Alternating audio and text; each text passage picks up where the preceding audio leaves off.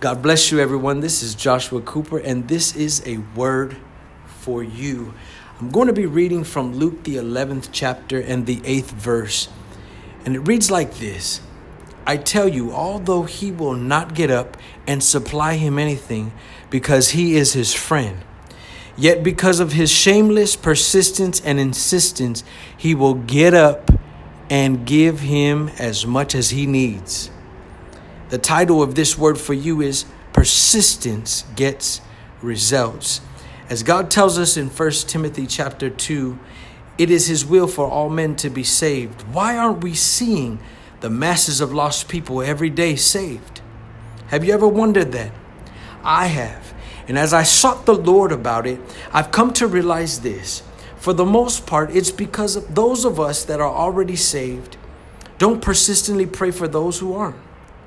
Instead of persistently praying and staying before the Lord for them and their salvation, like the man in Luke, the 11th chapter, verse 8 did for his friend.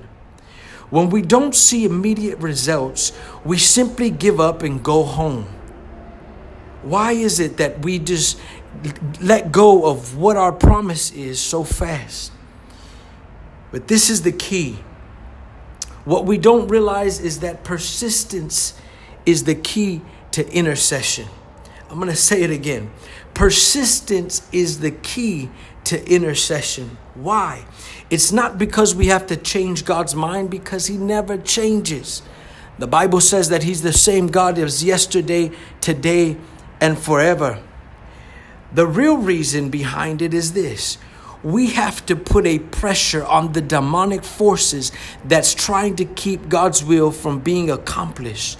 Those forces must be broken down through prayer, and those strongholds must be destroyed, and the spiritual blinders must be removed from the eyes of those people we're praying for.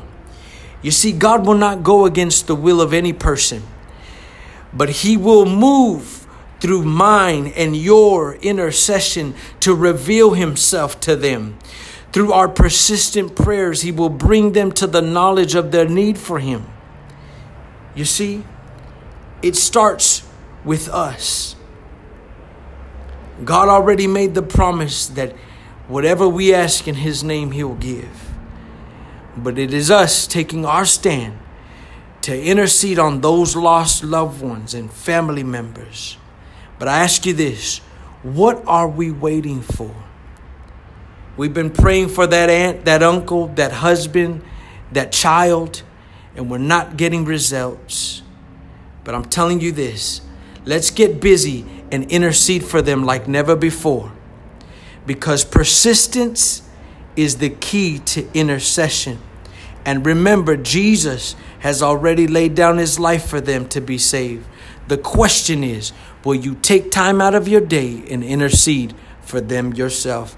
God bless you. I'm Joshua Cooper, and this was a word for you. Remember this Jesus is on our side. Bye bye.